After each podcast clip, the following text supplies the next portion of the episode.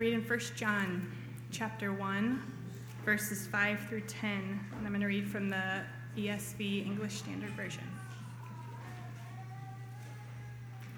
This is the message we have heard from him and proclaimed to you that God is light, and in him is no darkness at all. If we say we have fellowship with him while we walk in darkness, we lie and do not practice the truth. But if we walk in the light, as he is in the light, we have fellowship with one another and the blood of Jesus, his Son, cleanses us from all sin. If we say we have no sin, we deceive ourselves, and the truth is not in us. If we confess our sins, he's faithful and just to forgive us our sins and to cleanse us from all unrighteousness. If we say we have not sinned, we make him a liar, and his word is not in us.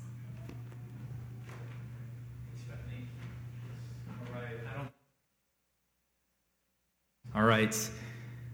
Well, I speak a little louder than Bethany, so you can lower that, or I will cause harm to your ears. You know, all of us here are sensitive in varying levels towards sin. There are certain things in life that if you see it, you will have a heightened sensitivity towards, very different than someone else. Example, theft. Some of us have a heightened sense of the injustice of theft Maybe you've been robbed. Maybe your house has been ransacked, like ours has been several times. Or maybe it doesn't bother you at all. In fact, Ocean's Eleven is your favorite movie. You think theft is interesting and fun and amusing. Or take another one that's commonly celebrated in our culture violence. Violence is abhorred by God, but for whatever reason, our hearts have not been calibrated by God's word. And so some of you may delight in violence. You watch violence, you revel in violence on TV or in certain kinds of sports. But I can just go down the list. We're all going to have differences to certain things we're more tuned in with the heart of God in and less tuned in. More like the culture less like the culture. But what I can say emphatically is that every single one of you here share a common hatred of one thing, and that's hypocrisy. Phonies. There's no culture that's like, well, our culture, we're pretty we're pretty good about those. We, we like phonies. No, no. Universally speaking, no matter what culture or background you come from, you have an innate hatred and a dislike towards hypocrisy. We all do. And if you share that hatred that I have, that disdain that I have, then it's really helpful to know how to spot a phony, and even more importantly, how to spot if that phony is you. See, the book of First John is an incredibly helpful letter because it answers a number of questions, but one of the primary questions it answers is how do you know if you are legit? How do you know if you're really one of God's children? How do you really know you are walking in the light? And what are the marks of that for a Christian? So it's helpful for so called Christians to know that they actually aren't Christians so they can come and find mercy and life in Jesus. And it's also helpful as we disciple others and what it looks like, increasingly, what it looks like to be like Christ and be a son and daughter of the light. That's why the title of this sermon series is First John, Children. What, what? I just forgot it. What is it? Children, how God's children live. Thanks. Yeah, it's really memorable. I got it down. What's my sermon again, Ross? What am I preaching on? So let's jump into our passage and then I'm going to build it out. First, verse 5. This is the message we have heard from him and proclaim to you. What's that message? That God is light, and in him is no darkness. Remember, this is handed down revelation. 1 John 1 through 4, we see this idea. It's not something the apostles are just making up because they had some vision. They actually encountered the risen Christ. They smelled him, they touched him, they spent time with him, and they have been handed down this truth, and now they're proclaiming it to us. So, what is the message? God is light. Not physical light, though physical light will often accompany the reality that he is light.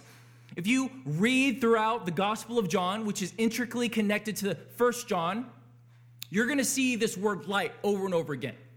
If you have even the most basic Bible study software or use a website, just look up light and darkness in John and First John. And you're going to see it over and over and over again.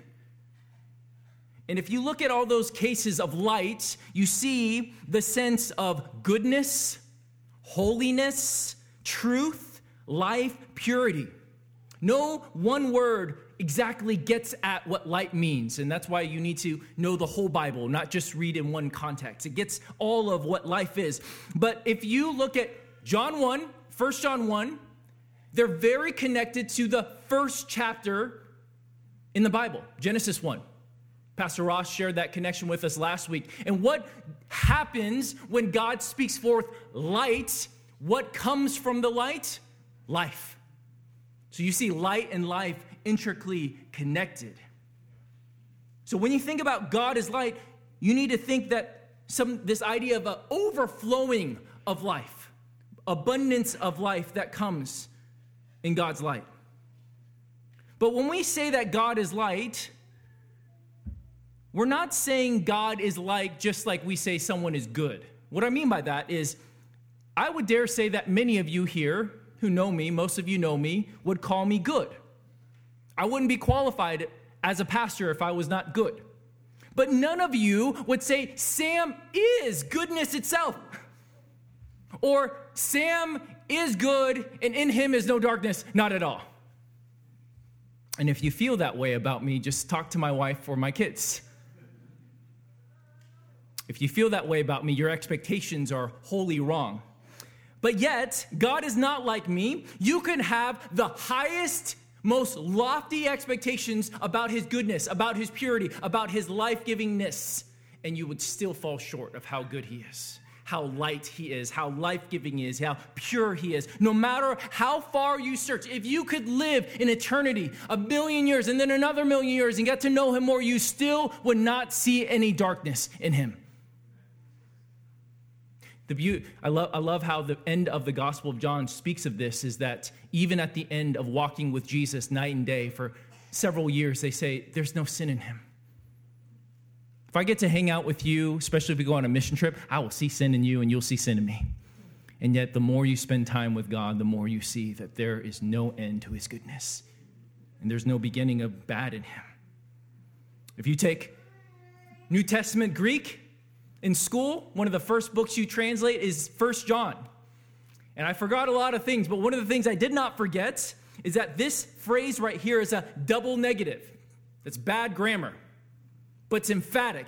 This is how you literally translate this passage God is light, and darkness in him is not. Not at all. John is laying it thick, trying to hammer in the point. There is no darkness in him at all. And so, the rest of this section until we get to chapter 4 is overflowing and expounding this reality that God is like. If God is like, what then does that mean for us? in our relationship with God. And then later on, it's going to talk about God is love. If God is love, then what does that look like for us in life? That's how John is structuring this letter.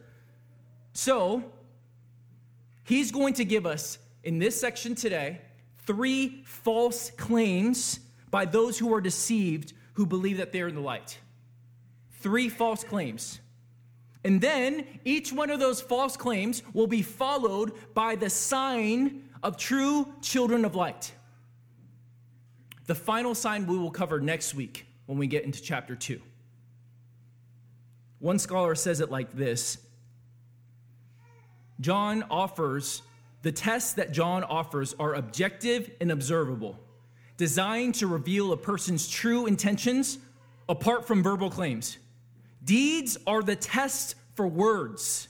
And while words can be false, John seems to believe that a person's actions reveal his or her true nature. Last week, Pastor Ross shared with, with us that the text shows us that there were some in the church who left the church, they split the church, and they had these heretical teachings. And it's likely that these teachings are remaining within the body. So we're going to examine some of these false claims made by these professing Christians. Note, note that these claims are not by secularists. They're not from non-Christians. They are professing believers. And they're making these claims. So let's look at the first claim, false claim. Verse 6. If we claim that we have fellowship with him while we walk in darkness, we lie and do not practice the truth. If we claim that we have fellowship with God, remember, these people are professing believers. And this word fellowship is a strong word. It's not like, oh, yeah, I know him. No, fellowship implies that you have an intimate relationship with the person. If you met someone one time, you wouldn't be like, yeah, I have fellowship with them. That just wouldn't make sense, right? Fellowship implies intimacy as well as a shared common goal that you are around. And these professing Christians are claiming they have fellowship with God, and yet they're walking in darkness. Do you remember how the Bible talks about the word walk? It's throughout the whole scripture. We talked about it, especially when we talked about Enoch walking with God in our series in Genesis. This idea of walking with God is a total reality. It's not like, oh, yeah, I prayed a prayer back in 1980. I walked with God. Past tense, no. It's a continual present action that encompasses all your life. It's who you are, it's what you're characterized by. But in this situation, these professing believers are not walking with God, they're walking in darkness. What does it mean that someone is walking in darkness? Well, it seems intuitive enough, but let's look at a text to make sure the Bible is letting us know what words mean, not our 21st century senses. John chapter 3, verse 19. Would you read it with me? And this is the judgment the light has come into the world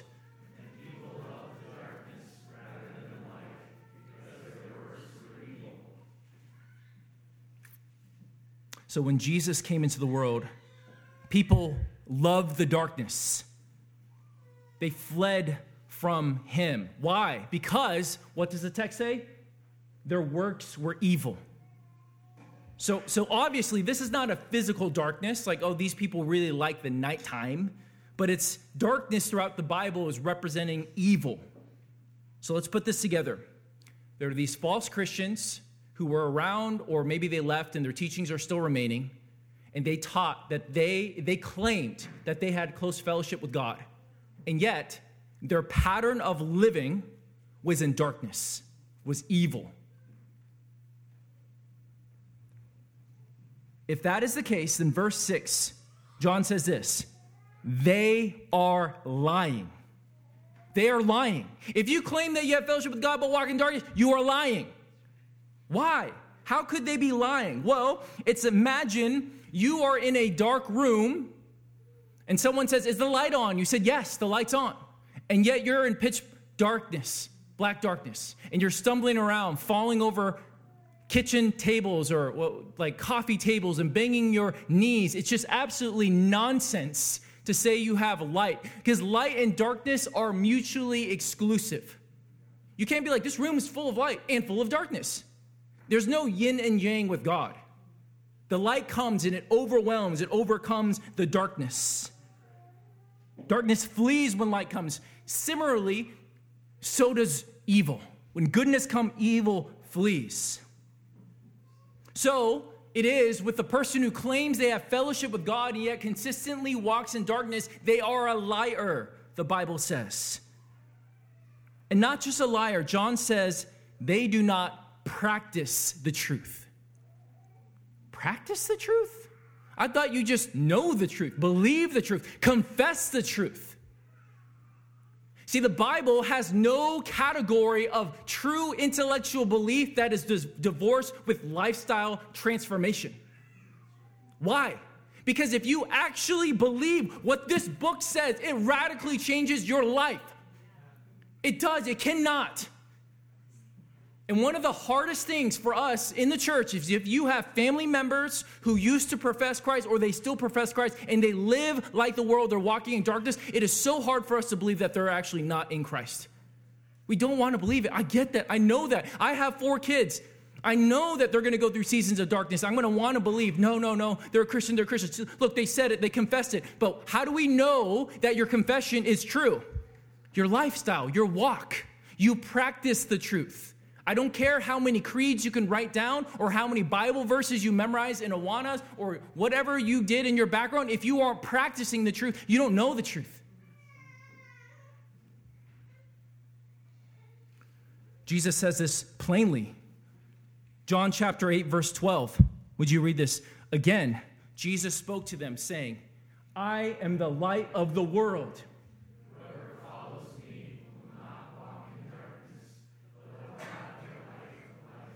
Hear this absolute language. They will not walk in the darkness. Not they may or may not. It's up to them. Later on Jesus says in John chapter 12 verse 46. Look at this. I have come into the world as light so that whoever believes in me may not remain in darkness. How did you know? My voice is starting to fade already. Thank you. You guys all know. You know what's so funny? If you listen to our sermons on the podcast, you can hear this. It's so loud. So lately, I've been trying to like do it really slowly, so people aren't like, "What is going on?" What? Now that is distracting. Jesus came to bring light so that we may not remain in darkness. How can we say we know Jesus when we continue to walk in darkness? Either Jesus is a liar, a failure, or we don't actually believe in him. Now let's transition to the counterclaim. Remember, there's a lie, a false claim, and then John is going to follow with a truth claim of what Christians really live like. Verse 7 But if we walk in the light, as he is in the light, we have fellowship with one another. This is the exact opposite. They are walking in darkness, these people, char- characterized by darkness, but God's people, his children, walk in light. How do you know you're walking in the light? You're going to see two primary truths in this passage today. What does it look like to walk in light? So, if I ask you, are you walking in the light? I think a lot of you say yes. Well, then, how do you know? Well, here's the first one, and it's surprising. We have fellowship with one another. Does that surprise you? That the first test, the first sign that you are actually walking in the light is that you have fellowship with other Christians, one another. You, you, you wouldn't think he would say that. You'd say something else. Like the first sign you're walking in line is you fast every day, or you, you pray, or you memorize your Bible, or you go on retreats, or you do this or that, you serve at APC. No, no, you have fellowship with others. Verse 7 is actually building off of verse 3. Let's go back real quick. I, I can't re preach it because um, Ross did a great job, but look at this.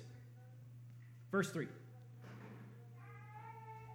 That which we have seen and heard, we proclaim also to you, so that, why? You too may have fellowship with us, and indeed our fellowship is with the Father and His Son, Jesus Christ.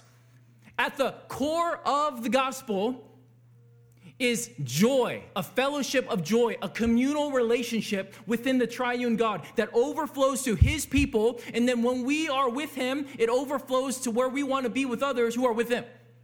And it's just beautiful family of joy and love. So, if you have fellowship with God, then you have fellowship with one another, other fellow Christians, other fellow children of the light. That is the first sign you are walking in the light. There is no such thing as solo Christianity. Don't believe that lie. You will not find that in the Bible. There is no, I love Jesus, but I hate the church. I'm spiritual, but not religious. I don't need to be a member at a church or be deeply connect, committed. I have my own thing with God. We have an understanding. Well, if you have an understanding, it's not the understanding from the Word, it's your own man made, man shaped God understanding. There is no such thing as walking in the light with God and not having deep fellowship with other believers. This is one of the idols of the American church that we must go to war with. These so called churches where, well, I'm going to get in trouble. It's not in the manuscript, so that's usually when I get in trouble. Um, these so called churches where there's thousands of attenders. What church do you attend? Where do you see that in the Bible, this idea of attending? Like it's some concert, some club. What family are you a part of? How could you say you go to the church when the pastors don't even know your name? Or people don't actually know your stuff and your junk and your triumphs and your struggles? That's not a church. That's an institution that you attend and check in. Church is a family where you walk with fellowship with other imperfect believers walking with a perfect one. That wasn't too bad, was it? Maybe. It depends. Those who have fellowship with Jesus love being around with others who have fellowship with Jesus. Do you love the fellowship of the saints? Do you love being around others who walk in the light, or are you your best friends in the darkness? Don't get, do you get along more with non Christians than Christians? Don't, don't misunderstand me. You ought to have good friendships with non believers. We are not called to retreat from the world, but to pursue the world, to love the world, not be of the world, though. But something is deeply wrong is if your closest affinities, the people you most resonate with, are not Christians. Because if you're a Christian, you're saying Jesus is my greatest treasure. The most important thing about my life and everything revolves around is knowing and loving God, making much of Him. If you say that and yet your best friends don't hold that, how does that make any sense? It doesn't make sense. Now let's move to another surprising result of walking in the light. The latter half of verse 7. And the blood of Jesus, his son, cleanses us from all sin. This is surprising. He just talked about fellowship with other believers, and now he's talking about the blood of Jesus cleansing us. We're not talking about physical blood, we're talking about Jesus' sacrifice on the cross not only forgives us, but cleanses us of all sin. See, sin has primarily a consequence with our relationship with God. We're going to get to that more next week. But there's also a polluting effect to sin, a defiling effect to sin. When I used to be addicted to pornography, I had an intuitive sense that I needed to take a shower while I was praying and repenting. No one told me, take a shower. I just felt dirty. I felt a deep stain on my soul that was deeper than I could verbalize. And I just felt like I needed to wash outwardly because something was so dirty inwardly. See, sin doesn't only ruin our relationship with God, it also has a polluting effect to our soul. And what does this teach us here? Is that the blood of Jesus not only forgives you, gives you access to that forgiveness with the Father, it actually cleanses you of all your sin, shame, and guilt. Amen? This is what some theologians call expiation. Expiation, out of. It's taking out of you this shame and this sin. You do not have to carry it anymore, it's been taken away by the cross. And some of you feel that today. You feel this deep shame, your soul at a soul level. And you don't have to. Because the blood of Jesus can cleanse you and remove it.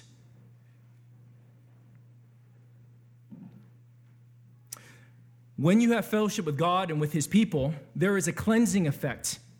Not for just some sins. What does it say? All sin. All sin. Not just understandable sins. Not just little sins, not just sins after you do it a few times and then no more, all sins. That's how powerful the blood of Jesus is. The removal of our guilt and shame as if you've never done it. The more you walk with God, the more His light shines into our dark hearts and transforms even the most stubborn and darkest crevices of our soul. But don't misunderstand John. See, First John is one of those dangerous books that if you read things in isolation and out of context, you're going to run wild with misinterpretations. First John was meant to be read together. Let's try that again. Together, higher. John is not saying you will not sin. Walking with God doesn't mean perfection. This passage teaches us that Christians walk in the light. That is their norm, their character. And yet, they also sin. John does not have some pie in the sky, perfectionistic, sinless picture of the Christian life where it's just easy, sin's easy, it's not a big deal anymore, conquered that. No, no, he gets it. Look at verse 8. Here's the second false claim.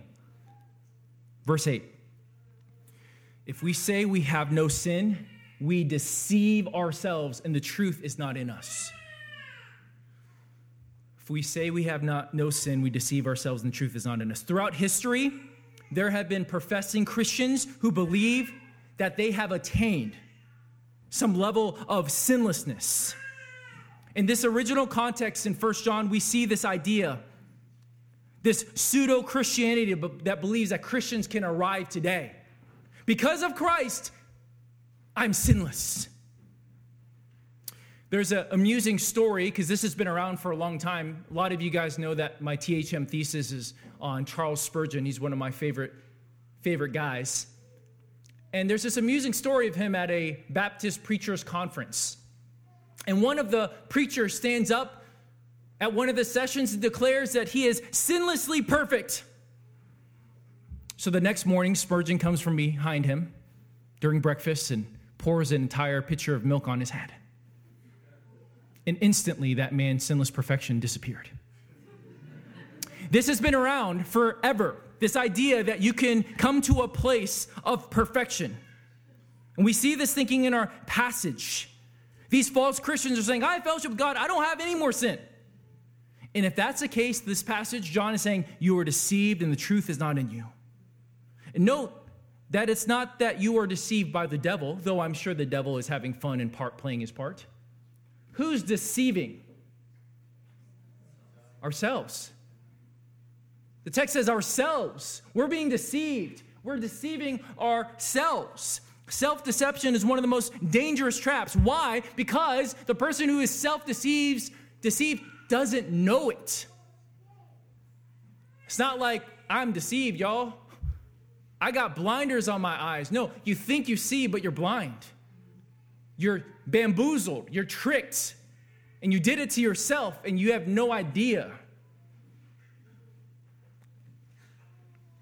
This is why I am usually quite receptive to people when they bring correction to me, no matter how ridiculous it may initially seem to me. And believe it or not, I, I get corrected a lot. The reason why I'm usually receptive is because I know this passage and others that teach me that Sam Choi still sins and that I can and you can deceive ourselves.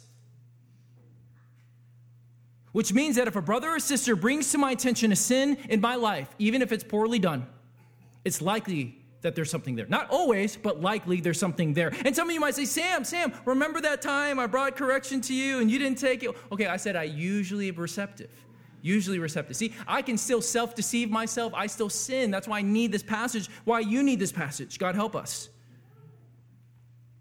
This is an important lesson for all people, including Christians. We can self deceive ourselves that we don't sin anymore. We would never say that. I mean, none of you here would raise your hand I never sin. But we functionally believe we don't really sin. We, we say words like, I'm not perfect, right? Have you guys heard people say that? Parents say that, I'm not perfect. I'm not a perfect mom. That doesn't tell you anything. Like, literally, you're, you're saying the same thing everyone can say in the world. Or we, we use words like mistakes or um, favorite politician phrase indiscretions, right? We use these words that kind of skirt around that doesn't get at the heart that we still sin. We're deeply bothered by other people's sins, but not our own. We confess everyone else's sins, but not our own. This happens so often in counseling sessions when marriages are on the rock. Both of the spouses can only sin the, see, see the sin in the other person and not their, their own. Now we're going to actually skip verse 9 for a second, jump to verse 10, because verse 10 and verse 8 are parallel. Put up verse 10. This is the third false claim. Sound familiar? If we say we have not sinned, we make him a liar, and his word is not in us. Go to verse 8. It's the next slide. If we say we have no sin, we deceive ourselves, and the truth is not in us. You see the parallel right there? Both verses are claiming that we have not sinned and no sin. And they're both deceiving themselves. They're both making God a liar with that claim. Why would claiming you have no sin make God a liar?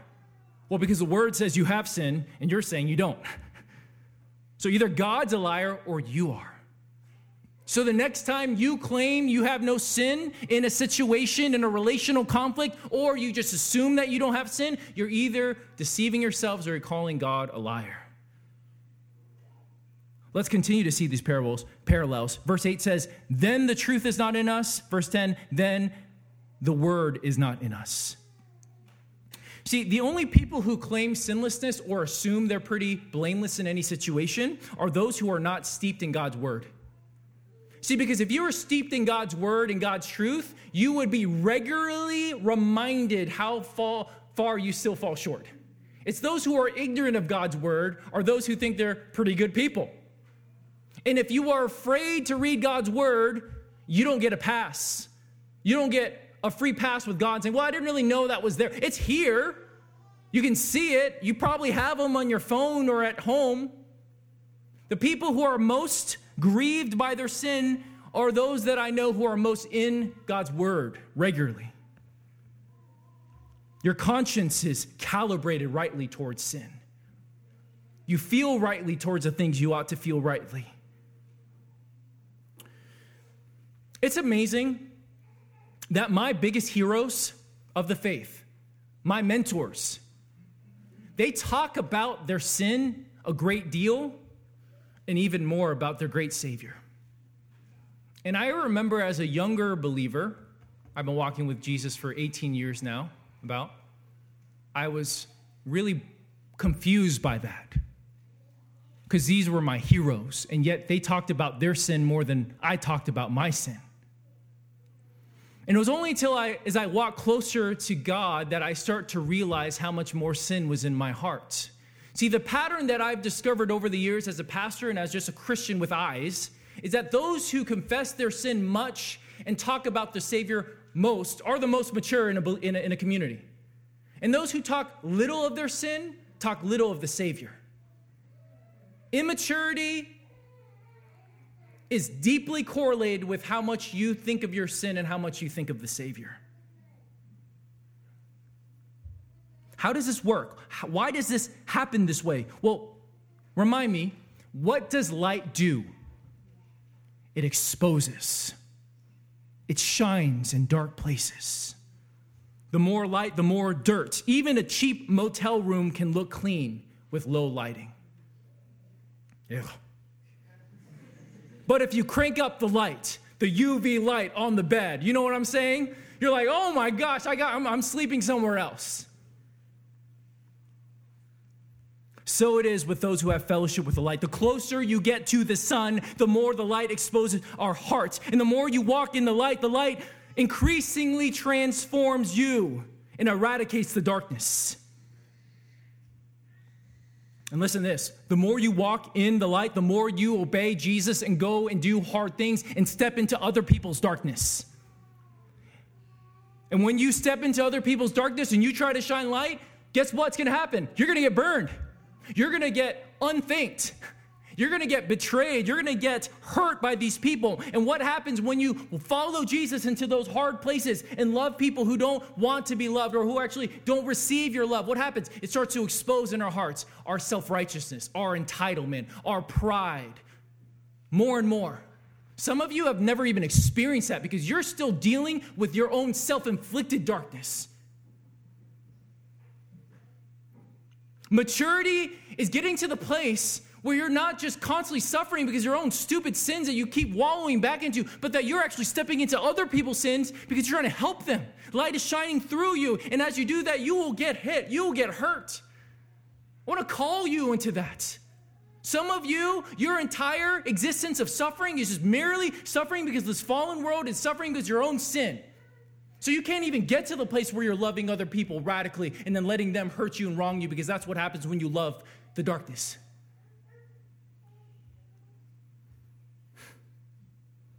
This is why the mature are most dialed in with their sin and talk much of the Savior. They have the word of truth in them regularly, which exposes and transforms. They are obeying Jesus and following him into the darkest places, and that exposes their own heart. They are walking close fellowship with other Christians, walking the light, which exposes and transforms. Have you ever been around someone who's godlier than you and they're convicted by something, and you're like, whoa, I'm not convicted by that? What does that do? It exposes us shines light in areas that we're desensitized to, that where we've compromised, where our heart is, our consciences are not calibrated correctly. Walk with people who are in the light, and it'll expose us and transform us. Now, I know this is heavy. I know some of you feel like I just kind of beat you over the head. And my prayer and hope is that I'm only telling you what the Bible tells you. God, help me and correct me if I'm being unfaithful to what God says. But this passage doesn't stop here, it gives us great hope. I want to share with you one of the most precious promises in the Bible, a promise that I have literally, and I'm not being sarcastic, I'm not being, I'm not exaggerating, I've literally said thousands of times in my life because I've sinned thousands of times. 1 John 1 9, one of the first few verses I memorized when I became a believer if we confess our sins. He is faithful and just to forgive us our sins and cleanse us from all unrighteousness. What does it mean to confess? We're acknowledging to God our sin. He already knows, but we're acknowledging our sin to God. We do it specifically, not generally, and we do it sincerely.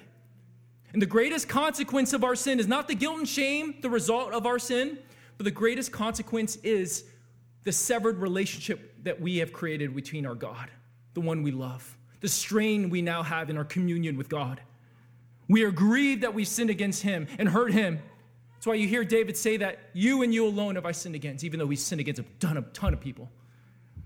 This coming Wednesday, we're going to celebrate Ash Wednesday.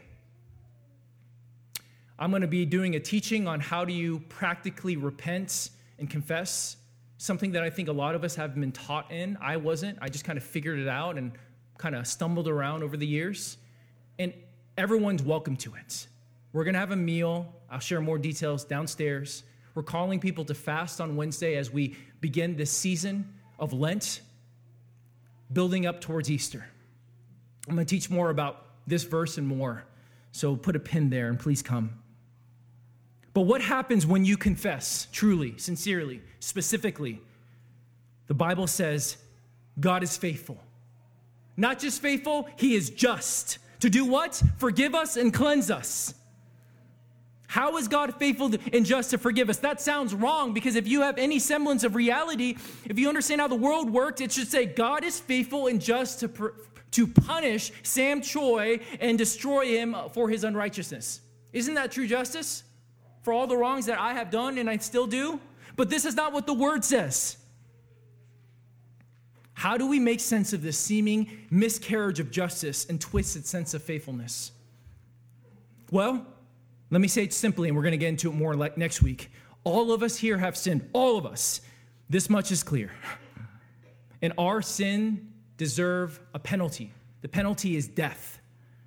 And on the cross, Jesus volunteers to take my penalty, your penalty. He pays our debts with his death. And thus, there is nothing left to pay.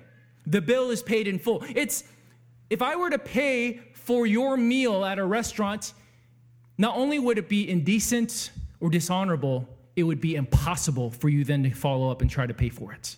Would it not? Let me pay for it. It's already been paid, sir, ma'am.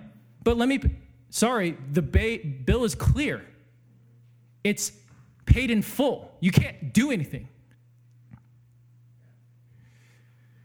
So when you go before the Father and you confess your sins, you do not have to beg Him for forgiveness.